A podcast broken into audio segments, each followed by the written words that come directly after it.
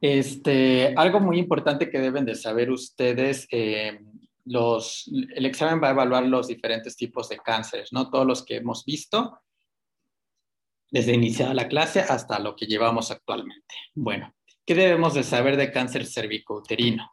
De cáncer cervicouterino, lo importante que deben de saber son los factores de riesgo, es decir, aquella mujer, por ejemplo, que tiene este, actividad sexual después de los 18 años, más de tres parejas, este, infección de, este, de, transmisión sexual, PPH, VIH, alguna inmunosupresión, o este, incluso el, el simple hecho de tener VPH acuérdense, el 16-18, que son los más oncogénicos, van a condicionar el mayor riesgo en una mujer, sobre todo joven. Por lo tanto, el screening debe de iniciar a partir de los 21 años o aquella mujer que ha tenido este, por lo menos tres, este, tres actividades sexuales principalmente en los últimos años, se debería de realizar el screening con citología cervical. La citología cervical al inicio este, se hace cada tres cada tres años. Si, por ejemplo, tres, em, tres pruebas salen negativas, se puede hacer anual, pero lo ideal, las guías internacionales dicen que debe realizarse cada tres años.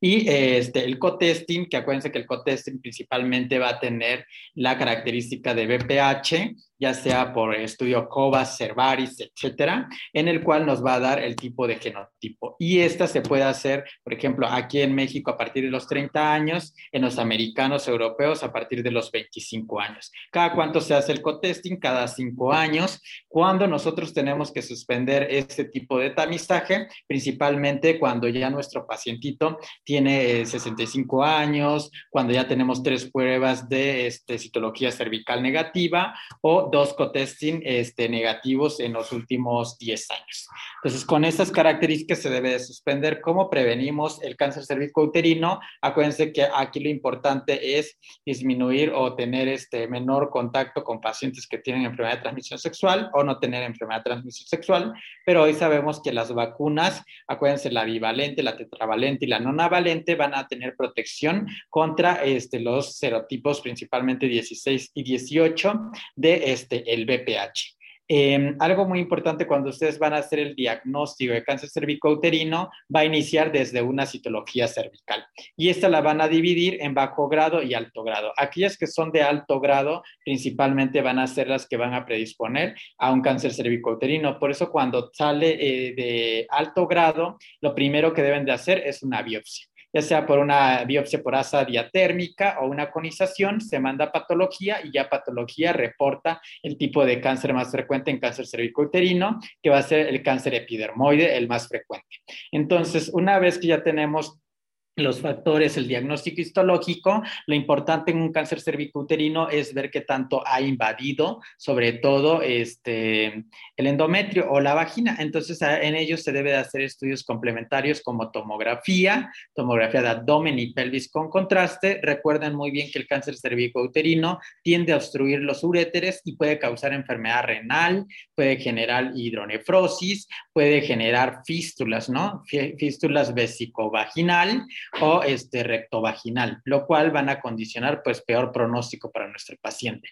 En tratamiento, pues el primera línea en estos pacientes que tienen el tumor nada más dentro del cervix menos de 4 centímetros, van a ser quirúrgico. Aquellos pacientes que son más de 4 centímetros o tienen invasión ganglionar, van a ser con quimioterapia, radioterapia. Y aquellos pacientes que ya invadieron el pulmoncito, el hígado o sitios metastásicos, va a ser la quimioterapia, la terapia de elección. Ahora, con cáncer de mama, lo importante que deben de saber es principalmente los factores de riesgo. Acuérdense que factores de riesgo de mama van a ser menarca temprana, menopausia tardía, el embarazo tardío después de los 35 años, incluso la nuliparidad, o aquellos pacientes que tienen, este, que son delgadas premenopáusicamente o obesas posmenopáusicas. Aquellos que hayan recibido radioterapia tengan antecedente familiar de cáncer de mama o eh, está relacionado con un gen de BRCA1, BRCA2 en el síndrome cáncer mama ovario. Entonces, hay otros síndromes, pero pues lo más importante es el de BRCA, mama ovario. Y este, bueno, una vez que ya tengan los factores, el cáncer de mama, eh, ante la sospecha, una paciente este, puede llegar con un nódulo en mama. Si es joven, acuérdense, menos de 35 años, el estudio de elección va a ser este, un ultrasonido. Si es más joven, por ejemplo, 20 años y tiene familia con BRCA, el estudio de elección va a ser resonancia magnética. Y si es más de 40 años, el estudio de elección va a ser la mastografía. Entonces, ya una vez que nosotros sabemos que estamos sospechando o queremos hacer el screening, el estudio de elección va a ser la mastografía a partir de los 40 años. Cada año o cada dos años va a depender de nuestra población. Aquí en México se sugiere cada año. ¿No? Este, principalmente algunos inician, por ejemplo, cada año los primeros de 40 a 50 años y después cada dos años. Entonces, aquí va a depender de cómo le hagan el screening y acuérdense que eh, la mastografía se reporta por BIRATS. BIRATS 0 significa no concluyente y se tenemos que completar ya sea con una resonancia o ultrasonido mamario. BIRATS 3 nos está sugiriendo que hagamos un seguimiento corto a seis meses y un BIRATS 4 nos está sugiriendo de que lo mandemos a biopsia, principalmente para determinar qué tipo de histología mamaria es. Entonces, una vez que se hace la biopsia, el estudio de elección para la biopsia es una biopsia por trucut o aguja de corte. Y la histología más frecuente de cáncer de mama es el carcinoma ductal invasor, seguido del carcinoma lobulillar invasor. Acuérdense muy bien que este, el cáncer de mama principalmente... Eh, en estos casos no hay como algo que podamos disminuir el riesgo. Hay, por ejemplo, hay medicamentos de tratamiento de disminución de riesgo en aquellas pacientes que son de alto riesgo, es decir, aquellas que tienen eh, antecedente, por ejemplo, de familiares con cáncer de mama y BRCA positivo. Por ejemplo, el caso de Angelina, eh, que acuérdense que ella se quitó las mamas, los ovarios, por, por pensar en la mutación de BRCA que se asocia al síndrome cáncer mama ovario, ¿no? Entonces, eso es importante. ¿Y qué sucede cuando la mama, el tumorcito solamente es pequeño y se puede quitar totalmente? Se hace quimioterapia este, digo, se hace cirugía primero y luego se da quimioterapia adyuvante. Pero en caso de que tenga enfermedad ganglionar, primero damos quimioterapia no adyuvante, luego cirugía y luego damos quimioterapia adyuvante. Y si la enfermedad está metastásica, lo que damos es quimioterapia para enfermedad metastásica. Y este, eh, algo muy importante es que aquí también la terapia hormonal, este, más de cinco años, puede incrementar el riesgo en cáncer de mama. ¿Qué tienen que saber ahora de cáncer de pulmón? En cáncer de pulmón el factor de riesgo más importante es el tabaquismo. El cáncer de pulmón pues es uno de los tumores más mortales de todo el mundo en las últimas dos décadas. Este, el cáncer de pulmón principalmente van a tener de factores de riesgo no solamente el tabaquismo, sino que el radón, el cobre, el cadmio, el, este, el, el cobre, el plomo, este, principalmente, pero también va a estar asociado en aquellos pacientes que tienen EPOC, fibrosis pulmonar, o este, que hayan recibido radioterapia a nivel pulmonar. O en el caso del mesotelioma, pues la exposición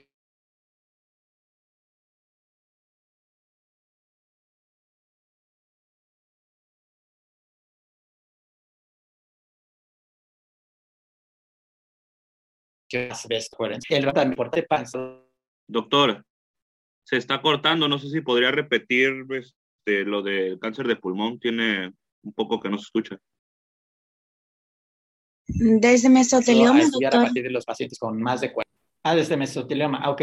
Mesotelioma, acuérdense que el factor de riesgo es el asbesto, todo lo que tenga que ver con asbesto, eh, pero de entre los otros factores que están asociados el radon o el radio, principalmente, este, y em, del cáncer de pulmón lo que tienen que saber es que el screening va a ser con tomografía de baja dosis. Ya cuando ya tienen un nódulo pulmonar, el estudio de elección va a ser una tomografía con contraste. Entonces, vean la diferencia, uno es screening y otro es diagnóstico como tal. Este, el cáncer de pulmón principalmente es uno de los tumores en el cual también se asocia con el tabaquismo pasivo. En el screening se involucra pacientes mayores de 45 años que tengan índice tabáquico más de 20 años o que hayan fumado pero este, lo hayan suspendido en menos de 15 años. Entonces, la, acuérdense que todavía el riesgo se mantiene latente aunque se haya suspendido el tabaco. Entonces, cuando hacemos el diagnóstico, las histologías más frecuentes vamos a dividir cáncer de pulmón de células pequeñas y no pequeñas. Eh, lo más frecuente es encontrar cáncer de pulmón de células no pequeñas, donde el adenocarcinoma es el más frecuente, de ahí sigue el epidermoide y después este, podemos tener otras que son de células grandes. Y las pequeñas, pues como dice su nombre, son cáncer de pulmón de células pequeñas. Adenocarcinoma y células grandes son tumores periféricos y este, epidermoide y células pequeñas son tumores centrales, de manera que los periféricos van a dar síndrome de Pancos o este, obstrucción de la vena cava y los, este, los tumores centrales van a dar más hemoptisis o datos obstructivos a nivel bronquial. Entonces, acuérdense muy bien que este, los síndromes paraneoplásicos van a ser más frecuentes con tumores de células pequeñas. El tumor de células pequeñas está asociado más a, al tabaquismo, eh, así como el epidermoide y el cáncer de adenocarcinoma son principalmente, eh, hay una población específica, mujeres asiáticas este, con adenocarcinoma, no fumadoras, tienen riesgo de la mutación de EGFR en cáncer de pulmón. Entonces, tienen que saber muy bien que este, el pancos es el tumor apical pulmonar, ¿va? Y ese tumor puede ser por muchas causas, pero cuando ya tiene síndrome de Pancos se le agrega el, este, los datos de Horner, ¿no? Que es la miopsis, la tosis y anhidrosis en estos pacientes, que a eso se le llamaría síndrome de Pancos. Y el síndrome de vena cava, pues acuérdense muy bien que va a ser la obstrucción de la vena cava superior y que va a condicionar edema facial, hiperemia, hipertemia, edema de extremidad e incluso parestesias de todo el plexo braquial. Entonces, cuando tenemos esto, ¿cuáles son los paraneoplásicos? Pues van a ser síndrome de, secreción de hormona antidiurética, este, el, hiperpara, este, hiperparatiroidismo, que va a haber como una hipercalcemia en estos pacientes, va a haber Cushing o puede haber alteraciones neurológicas de, este, principalmente de de tipo sensitivo y motor. También a nivel hematológico puede generar anemia, leucocitosis o este, algunas otras alteraciones. Y entonces una vez que ya sabemos el diagnóstico, lo que hacemos es estratificar cuando el tumor está en una zona localizada y mide menos de 3-4 centímetros, se puede llevar a cirugía. Cuando hay ganglios involucrados, se les da quimioterapia con radioterapia y cuando están metastásicos, este, el cáncer de pulmón tiene la novedad de que hoy en día se busca las mutaciones. ¿Qué mutaciones? EGFR, ALK, ROS1, NTRK y CARRAS, en el cual, IPDL1, en el cual esto nos permite identificar terapia dirigida, sobre todo contra esas mutaciones, o una inmunoterapia que nos ayude a tratar este tipo de pacientes. Este, la biopsia, por ejemplo, si está el tumor periférico, pues se hace una biopsia este, por imagen intervencionista. Si está a nivel del bronquio, pues se hace una broncoscopía y se hace una, una, este, una biopsia por broncoscopía. Pero si hay ganglios y no hay tumoración visible, se puede hacer una mediacinoscopía y se toma la biopsia de los ganglios. Este, algo muy importante es que cuando tengan eh, el diagnóstico de cáncer de pulmón, pues lo ideal es estratificarlo bien para que lleve un adecuado tratamiento. Em, no hay como tal hoy en día alguna medida como que disminuya el riesgo para cáncer de pulmón, por eso es importante como evitar todos los factores de riesgos.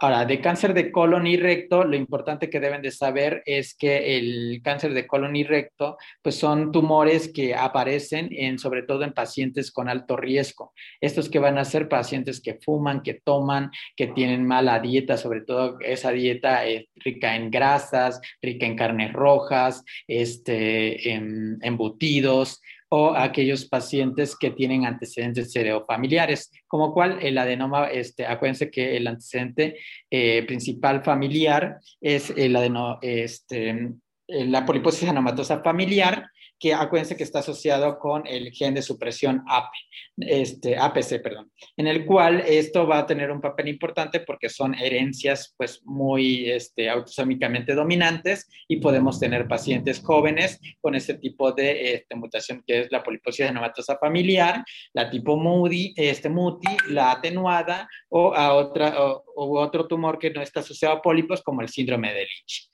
Entonces, estas causas de, este, de riesgo para cáncer de colon pues también está asociado con la enfermedad inflamatoria intestinal, ¿no? Eh, CUSI y Crohn, después de 8 o 10 años de diagnóstico, pueden incrementar el riesgo para cáncer de colon y recto.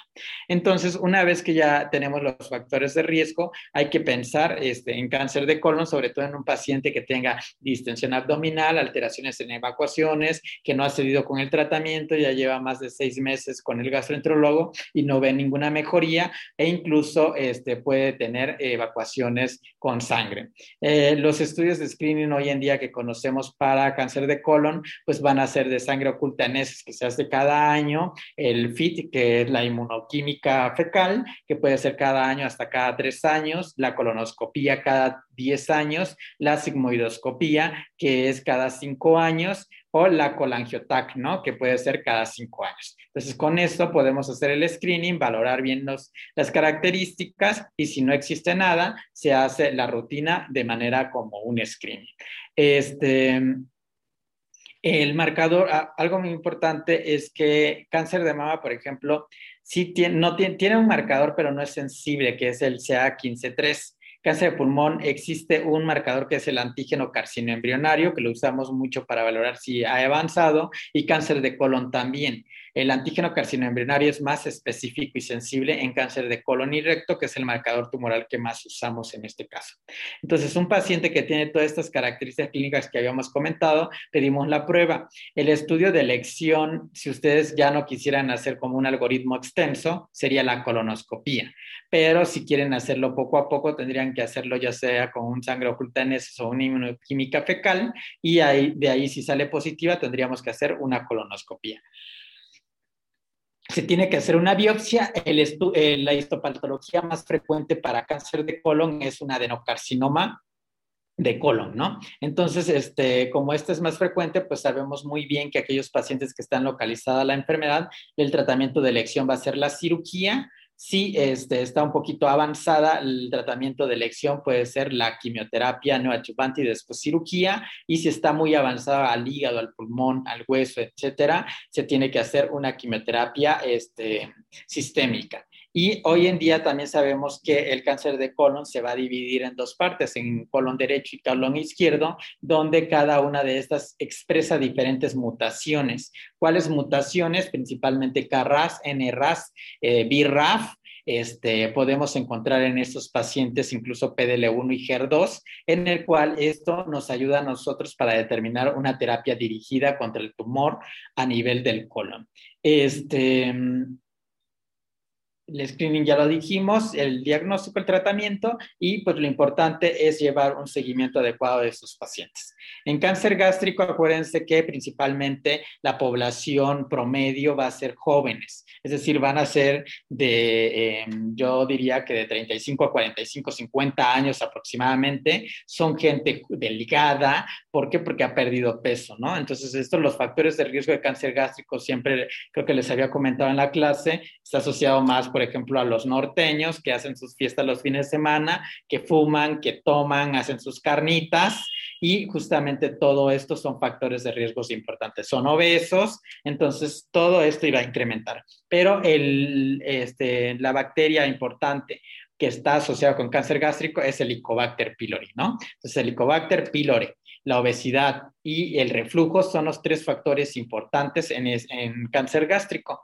Y este, principalmente lo que habíamos dicho, la diabetes, hipertensión, obesidad, eh, aquellos pacientes que, que consumen carnes rojas o carnes procesadas también van a aumentar el riesgo para cáncer gástrico. Entonces va a ser un paciente joven, delgado, que va a llegar, que va a referir que, este, que tiene mucho reflujo, que tiene gastritis, que se llena rápido, que tiene plenitud postprandial, que se le inflama el estómago y que ya no puede comer mucho.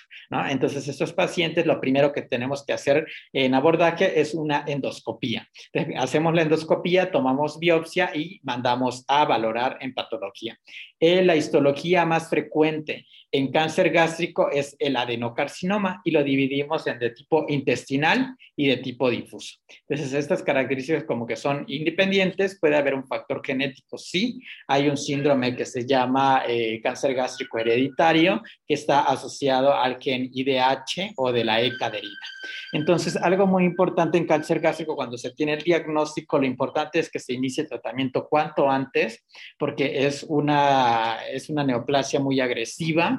Al inicio, cuando la enfermedad solamente está en el estómago, se sugiere hacer gastrectomía.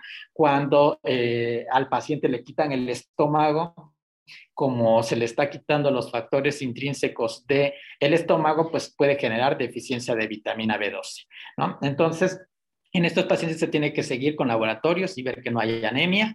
Eh, cuando hay invasión a los ganglios, se puede sugerir una quimioterapia que le llamamos nuestro perioperatoria, es decir, antes y después de la cirugía.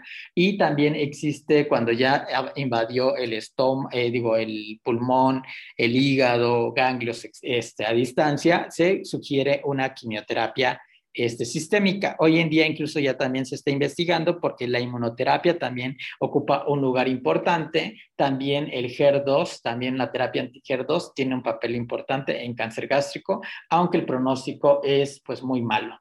Ahora, eh, cáncer gástrico no tiene ningún marcador tumoral. Cáncer de próstata. El cáncer de próstata va a ser principalmente en pacientes añosos, sobre todo después de los 50 años, pero la incidencia mayor se ha encontrado después de los 70 años. En esos pacientes, algo muy importante de los factores de riesgo que debemos de saber es que eh, puede ser el antecedente de múltiples infecciones a nivel de próstata, este, el ser hombre, ser africano, tener hipertensión, tener diabetes, tener obesidad o tener este, hiperplasia prostática benigna, ¿no? Esto puede desarrollar a una neoplasia como tal maligna este, y o tener la mutación de BRCA. BRCA también ha sido, asociado a cáncer de próstata y por lo tanto es un factor de riesgo o que tenga algún familiar que ha tenido cáncer de próstata. Eh, en el marcador tumoral de elecciones, el antígeno prostático específico, si tienen un paciente, por ejemplo, que les llega y este, tiene una infección urinaria, eh, tiene maturia y tiene crecimiento de próstata, lo primero que tiene, y el antígeno prostático elevado, lo ideal que debemos hacer es primero tratar la infección y luego volver a repetir el estudio para determinar si el, el antígeno prostático específico en realidad está alto o era nada más por la infección.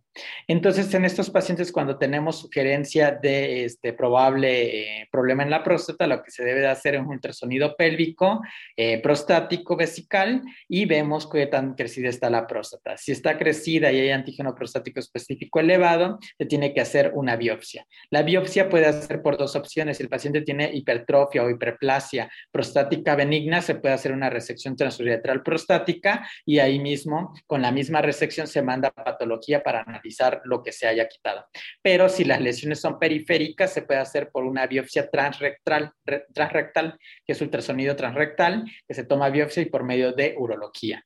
Entonces, algo muy importante es que la biopsia la reportan por medio de Gleason, dan dos calificaciones, donde las calificaciones van del, este, del 3 al 5 principalmente, y estas nos van a dar una sumatoria. Van del 1 al 5, pero lo que tomamos en cuenta es del 3 al 5. De manera que una sumatoria menor de 6, pues decimos que es de muy bajo riesgo o de nada que preocuparse. Ya cuando empieza de 6 para arriba, ya, ya empiezan los riesgos de muy bajo, bajo, intermedio o riesgo alto para, para el pronóstico del paciente. Entonces, en estos pacientes se ha visto que principalmente la eyaculación eh, eh, ha disminuido el riesgo en cáncer de próstata, principalmente en estos pacientes. Algo muy importante que deben de saber es que cuando ya tenemos el diagnóstico se tiene que estadificar para ver si el tumor se fue a los ganglios y se fue al hueso. El sitio principal de metástasis del cáncer de próstata es el hueso, ¿no? Y este, el que nos da como el que nos da este mal pronóstico, pues principalmente va a ser que haya más metástasis, tanto viscerales como a órganos. Entonces, hoy en día,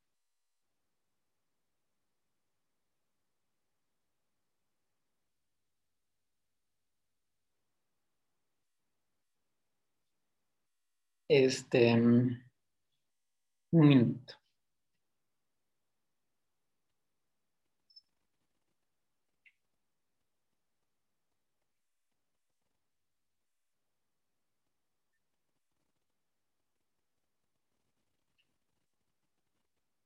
Hoy en día, entonces, este, eh, el cáncer de próstata también ha evolucionado muchísimo. Al inicio es el tratamiento sobre todo de urología y de radiointervencionista o radiooncología, perdón. ¿Por qué? Porque en etapas tempranas el paciente puede ser candidato a radioterapia o este, candidato a una prostatectomía radical. Cuando ya la enfermedad está avanzada, ahí entra urología toda localmente avanzada, el, el urólogo pone terapia hormonal que son medicamentos tomado e inyectado y pueden ayudar. Cuando llega al oncólogo, cuando ya no responde al tratamiento que le está dando urología o cuando la enfermedad ya está metastásica. Entonces ahí nosotros tenemos quimioterapia. Hoy en día la quimioterapia en primer nivel o primer mundo para cáncer de próstata ya es tomada ya ni siquiera es por vena. Entonces ha evolucionado mucho porque los pacientes toleran muy bien el tratamiento oral, son terapias hormonales y son muy efectivas, pero pues sí son muy costosas. Entonces, eso es lo que tienen que saber de cáncer de próstata. Cáncer de testículo. El cáncer de testículo principalmente va a ser en jóvenes, principalmente va a ir de los 25 a 35 años, la edad media por lo general es 22 años. Acuérdense que el cáncer de testículo van a ser tumores germinales y esto lo vamos a dividir este, en seminomatosos y no seminomatosos. Eh, algo muy importante es que los factores de riesgo de cáncer de testículo va a ser principalmente el síndrome de Klinefelter, el de el síndrome de Down o aquellos pacientes que tengan el cromosoma 12 o algún familiar, sobre todo hermano, que tenga cáncer de testículo o que hayan tenido criptorquidia, hipospadia o alteración en el descenso de los testículos, ¿no? O también se ha asociado en hombres blancos, este, principalmente, y delgados. Entonces, esto principalmente cuando tenemos el factor de riesgo y el paciente llega que refiere una, un aumento de volumen del testículo, el que quiera, el estudio de elección de primera línea va a ser un ultrasonido testicular Doppler, ¿no? Entonces hacemos el ultrasonido, descartamos otra causa y si se encuentra el tumorcito, lo que seguiría es hacer, no, acuérdense que no se hace biopsia, se hace una resección total. Es, que, es una orquiectomía radical inguinal, ¿no? Entonces se quita totalmente el testículo, se manda patología y ahí reportan eh, este, el resultado. Acuérdense que... Em, casi, casi son iguales seminomatosos y no seminomatosos, o sea, seminomatosos son un 55% y no seminomatosos un 45%. Pero lo que deben de, saber es que el seminomatoso no eleva alfa-fetoproteína y este, sí eleva deshidrogenasa láctica y gonotrofina coriónica humana fracción beta, que son los tres marcadores importantes que tenemos que pedir en cáncer de testículo.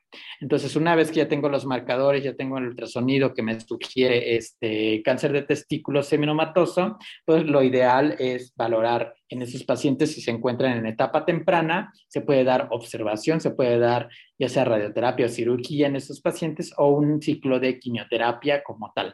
Si ya está avanzado, la quimioterapia es el tratamiento de elección en estos pacientes Hoy en día los marcadores tumorales nos sirven muchísimo para la vigilancia. Son tumores de buen pronóstico, los pacientes viven muchísimo, este, la recurrencia es muy rara pero acuérdense que también puede haber recurrencia a nivel del otro testículo, a nivel de retroperitoneo, a nivel de mediastino e incluso puede haber a nivel del sistema nervioso central.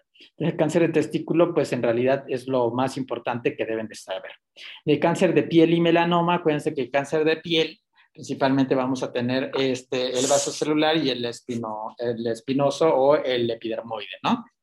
En el cual el vaso celular, los dos de piel son de buen pronóstico, es decir, el tratamiento de elección es la cirugía o tratamiento locales, cremitas, quimioterapias locales o radioterapia local como tal, pero eso es con el afán de quitarlo, ¿no? Este, cuando hay un vaso celular, por lo general las lesiones son más como aperladas, con telangiectasia, este, son lúcidas y este, son fáciles de encontrar porque se encuentran a nivel de la cara a nivel del tabique nasal, a nivel de maxilar, a nivel de este, la parte anterior, ¿no? Y los este, epidermoides o espino celular principalmente lo vamos a encontrar como de características escamosas, o sea, se le descama, al paciente se le cae y se le descama ese tipo de tumorcito y el tratamiento es quirúrgico.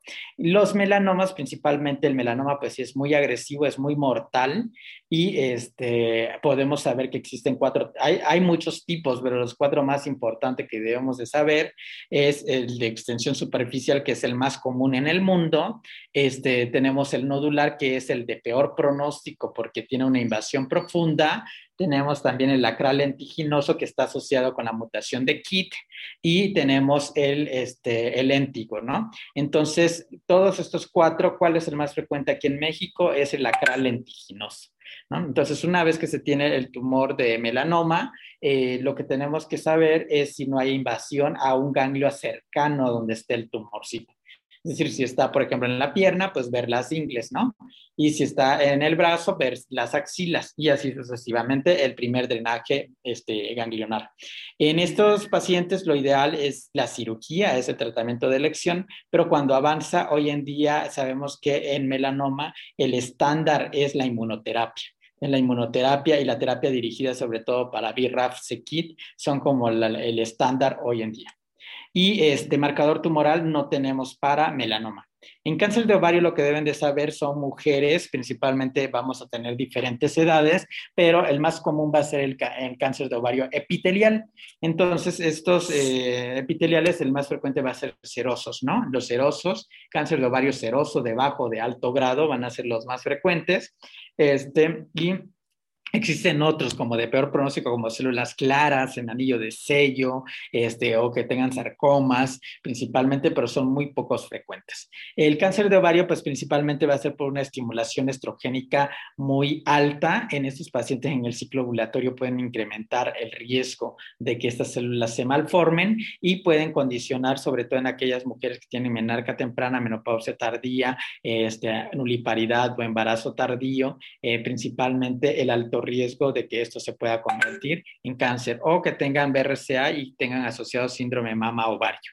Entonces, en estos pacientes, lo ideal es que ante un paciente con sospecha de este tumor, por ejemplo, de ovario, este, si tiene ascitis, se tiene que tomar una una paracentesis, se manda patología y se ve si hay una citología positiva para tumor. Pero en aquel paciente que tiene derrame pleural este, y este, una tumoración en ovario y ascitis, hay que pensar en síndrome de Meigs, el cual nos puede llevar a cualquier eh, característica neoplásica en, en, el, en, el, ovario. Entonces, aquellos que queremos hacer un screening en un paciente con cáncer de ovario, lo ideal es hacer un ultrasonido transvaginal o un CA120 eh, y un CA125 como parte del screening. Entonces, esto nos va a ayudar mucho a determinar si el paciente tiene cáncer de ovario. Si el cáncer de ovario pues está ya diagnosticado, se tiene que valorar si es quirúrgico como en etapa inicial, si avanzó a los ganglios o tiene líquidos, pues ya es una enfermedad metastásica y el tratamiento de elección que deben de saber es carboplatino paclitaxel en estas pacientes. Eh, la mayoría de los pacientes pues, van a tener aumento de volumen. Cuando son pacientes jóvenes hay que pensar en cáncer de ovario germinal. Eh, este, principalmente los germinales, pues eh, se van a tratar igual como si fuera un cáncer de testículo. Y en aquellos pacientes que tienen cáncer de endometrio, el cáncer de endometrio principalmente va a ser también por una estimulación estrogénica prolongada, menarca temprana, menopausia tardía, pero va a estar asociado principalmente en aquellas mujeres que no tienen hijos, este, o eh, que, que son obesas y que tengan como terapia de reemplazo hormonal no completa. Es decir, que no sea combinada, sino que nada más sea una hormona como tal la que estén usando. También está asociado sobre todo al síndrome de Lynch, el cáncer de endometrio y este, en estos pacientes lo importante que deben de saber es una paciente postmenopáusica que va a tener sangrado cuando ya no sangraba, ¿no? O sea, ya había, ya había tenido la menopausia. Entonces, en estas mujeres, cuando llegan así, se le tiene que pedir un ultrasonido abdominal o pélvico para ver, este, a veces lo que hacemos es un ultrasonido transvaginal, perdón. Y lo que vemos es un engrosamiento del endometrio y si hay un engrosamiento más de 4 milímetros, tiene alta sugerencia de neoplasia. Por lo tanto, se tiene que hacer una histeroscopia y tomar biopsia para determinar si es cáncer.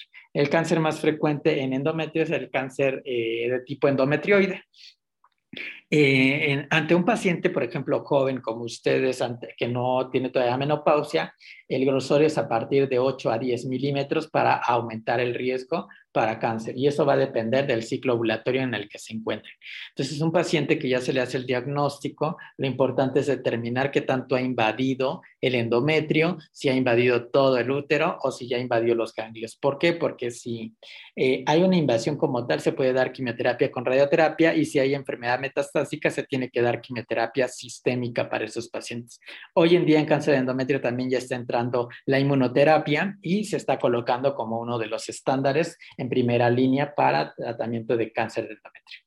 El cáncer renal. El cáncer renal principalmente va a estar asociado a von Hippel-Lindau. Este, acuérdense que este es un gen supresor y se va a estar asociado a poliquistosis renal y a mangiomas. Y en estos pacientes, este, aparte de los factores de riesgo como obesidad, tabaco, hipertensión, nos van a aumentar el riesgo para cáncer renal. Entonces, el cáncer renal, lo que sabemos hoy en día es que son pacientes que pueden tener la triada del internista, ¿no? Dolor abdominal, una masa abdominal y pueden tener hematuria. Algunos incluso han incluido la hipertensión como parte de la triada, pero es sugestivo. Entonces, en esos pacientes, ante la sospecha, lo primero que tenemos que saber es ver este, un Eurotac y ver cómo está el riñón. Si el riñón hay una neoplasia, pues determinar si este riñón es quirúrgico o no quirúrgico. Entonces, a estos pacientes, cuando están localizados, miden menos de 7 centímetros, se puede hacer una nefrectomía preservadora de nefronas, en el cual es como una nefrectomía parcial, pero si ya involucra muchas partes, se tiene que hacer una nefrectomía total. Este, esos pacientes, lo importante que tienen que ver ustedes es que este, el cáncer renal crece muy lento, pero sí que eh, cuando hace metástasis, hace una metástasis de forma agresiva, sobre todo a pulmón y a cerebro. Em, hoy en día el diagnóstico se puede hacer por biopsia, pero si ya está eh, altamente sugestiva de cáncer renal, lo ideal es mandarlo a cirugía inmediatamente. ¿Por qué? Porque puede generar hidronefrosis, puede generar lesión renal aguda o incluso enfermedad renal este, crónica en estos pacientes. Y em, cuando tengamos un paciente que tiene eh, enfermedad metastásica, lo ideal hoy en día es la combinación de inmunoterapia y terapia dirigida. Entonces, hoy es el estándar de oro, incluso se ha agregado un antiongegénico donde se ha visto una mejor supervivencia en estos pacientes. De ahí, este endometrio, cáncer renal no tienen marcadores tumorales, ¿no? Cáncer de vía aerodigestiva. Ah, bueno, y el cáncer renal, la histología más frecuente es la de células claras, ¿no? Las de peor pronósticos, pues van a ser desde cromófobas, este, principalmente los papilares, o los que tengan una mutación que se llama CTFE, ¿no? Entonces, estos pacientes, pues, este, tienen un tipo histológico siempre más frecuente. Cáncer de vía aerodigestiva, lo que deben de saber es, una, que este, los factores de riesgo más importantes es tabaco y alcohol. ¿No? Pero cada parte tiene su eh, factor de riesgo más importante. Por ejemplo, eh, cáncer de senos paranasales va a ser el acerrín. El acerrín, la madera, este va a estar como el factor de riesgo más importante junto con el tabaco. Pero, por ejemplo, si hablamos de, este, de nasofaringe, el virus más asociado es el virus de Epstein-Barr. Pero si hablamos de orofaringe, lengua, cavidad oral, vamos a estar hablando de virus de papiloma, virus de papiloma humano. Junto con tabaco y alcohol. Entonces, eso es súper importante que determinen bien qué sitio eh, se encuentra el tumor para saber qué este microorganismo o qué factor de riesgo puede ser el más importante. Otras causas van a ser eh, sobre todo la radiación en estos pacientes eh, o incluso alteraciones genéticas que puedan contener.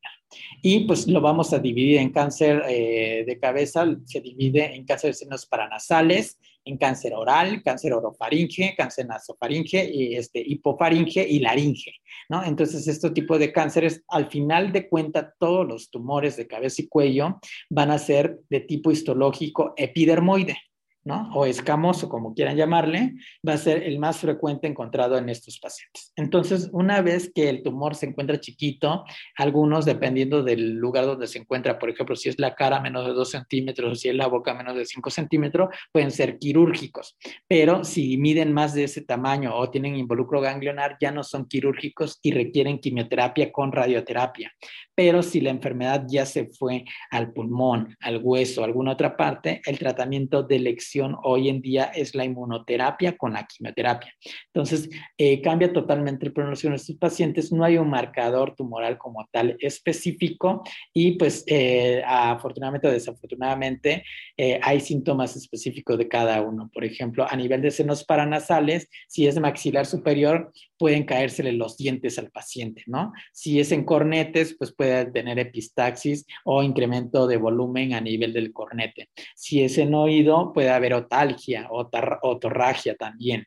Si, por ejemplo, es en laringe, pues va a haber este ronquera en estos pacientes, una disfonía que va progresiva en estos pacientes. Y si es a nivel de orofaringe, eh, pues puede haber disfagia o dinofagia, tanto para líquidos como para sólidos en los pacientes, y es las características que debemos hacer. En todos estos se tiene que hacer una biopsia, la biopsia puede ser por BAF y este, se puede determinar el diagnóstico. Entonces, el seguimiento pues se tiene que ir viendo cómo va evolucionando el paciente. Y este, en cuanto a cuidados paliativos, lo que tienen que saber en estos pacientes es que una, se tiene que valorar si el paciente es funcional. Entonces, lo que hacemos es preguntar al paciente, Oiga, usted camina, hace comida, va al banco, hace compras, va a hacer ejercicio, se levanta, come solo, va, se baña solo, este, hace todo solo o es totalmente independiente. Si el paciente dice que es independiente, eso es un punto importante para nosotros los oncólogos porque en eso sabemos si vamos a poder darle tratamiento o no. Si un paciente dice que no, en realidad es un paciente que aparte ha perdido peso, ya lo ayudan para moverse, para ir al baño, etcétera, o el tumor ya está muy avanzado, ya está muy terminal y no ha respondido, en estos pacientes los mandamos a cuidados paliativos. Es decir, cuidados paliativos significa mejorar las condiciones en las que se encuentra el paciente en cuanto al control del dolor, en control nutricional, control del estado este, de la enfermedad. Por ejemplo, si eh, la enfermedad, si fuera un cáncer de colon, por ejemplo, y está obstruyendo el colon, lo que se hace es una colostomía para liberar el colon, para que el paciente no esté ocluido, que no haya perforación y que no tenga mucho dolor. Por ejemplo, si es este, un cáncer cervicouterino, ¿no? Y tiene hidronefrosis, lo que se hace es este, un drenaje percutáneo de la, y se le ponen las bolsas de nefrostomía a los pacientes para mejorar la condición. Por ejemplo, si fuera cáncer de pulmón con mucho dolor a nivel hueso, como tal, se manda a cuidados paliativos a clínica del dolor para que le pongan parches para el dolor, medicamentos para el dolor, para que mejoren esa condición, ¿no? Por ejemplo, si fuera cáncer gástrico en esos pacientes, lo que a veces hacemos, si es un tumor que no requiere cirugía porque ya está avanzado, se puede hacer una gastrectomía eh, gastrostomía, perdón, para darle nutrición o se puede poner una sonda nasoyeyunal en el cual se pueda nutrir a estos pacientes para eh, evitar que se sigan desnutriendo. En cáncer de próstata, por ejemplo, en esos pacientes que tienen cáncer de próstata que no son quirúrgicos pero tienen la próstata crecida, una sonda urinaria puede ayudar en esos pacientes para que puedan tener mejor calidad de vida. La mayoría de los cánceres de próstata, el problema es que como hacen metástasis ósea, lo que más se quejan son de dolor óseo. Entonces se mandan más a clínica del dolor para que le controlen toda esa molestia. Este, cáncer de ovario, por ejemplo, lo que hacemos cuando se llenan mucho de asitis o este, de derrame pleural, ponemos a veces un drenaje, ¿no? Y ya el paciente sabe que lo tiene que abrir y cerrar cada vez que ya empieza a llenarse la pancita para que no tenga problemas de dispepsia, náusea, vómito, distensión, oclusión intestinal, etc. Y este, a nivel de vía aerodigestiva lo que hacemos también es una sonda, ¿no? Siempre a estos pacientes por el problema que tienen para comer, pues se pone una sonda para que se pueda nutrir como tal en casa. Este, y lo importante es siempre ser congruentes con los pacientes, decirle justamente qué es lo que tenemos de opción, qué no tenemos de opción, eh, poner todo sobre la mesa para que el paciente decida. A veces los familiares quieren tratamiento, quieren todo, pero el paciente ya no quiere todo. Es súper importante incluso el estado anímico del paciente y la toma de decisión de él. Eh, a veces también se tiene que mandar tanto al paciente como a los familiares a tanatología, a eh, psicología, a psiconcología, para que traten de asimilar esto pues el diagnóstico como tal de cáncer como tal, pues para aquí en México, pues es como decir ya muerte, ¿no? Entonces es muy pesado recibir una noticia como estas en los pacientes y por eso se tienen que mandar a cuidados paliativos. No sé si tengan alguna duda de todo esto que les acabo de bombardear. Doctor, si quiere que nos basemos de alguna bibliografía o solo de artículos o de algún libro en específico. ¿Para qué? Mm, para estudiar o ya con esto. Ya con esto. Ok, doctor, gracias. El examen es la siguiente semana y ya la siguiente semana les doy la calificación terminando el examen, ¿va? Eh, repasen lo que pues han visto en clase. el examen en realidad está más sencillo, está dirigido. Todo se lo resumí aquí, o sea, si se acuerdan de todo lo que les dije, van a sacar 10. Si no, pues revisen el audio, pónganselo en las noches y escúchenlo bien, ¿no? A ponerlo con, con, punto 25 la reproducción, doctor, para que se reproduzca lento, porque si lo pone uno al lado de la de mis ojos lloran por ti, va a la misma, a la par del ritmo. Exacto. para que vean que en la clase sí se puede dar en una hora. Les resumí todo el temario en una hora. Entonces, lo importante, ustedes como médico general, es lo que deben de saber. Son puntos importantes, puntos, puntos. Chequen esos puntos, pónganlo en, en lentitud ahora el audio y pongan a resumir todo, ¿no? ¿Va? Bueno, nos vemos este, la siguiente semana ya para su examen, ¿va? Doctor, ¿el examen, ¿el examen sería miércoles o jueves? Justo, doctor, eso. Ah, este, el miércoles igual a esta hora. Ok. Perfecto, doctor, gracias. Gracias, doctor. Hasta, miércoles, doctor. Buen día. Que tenga buen día. Ahí.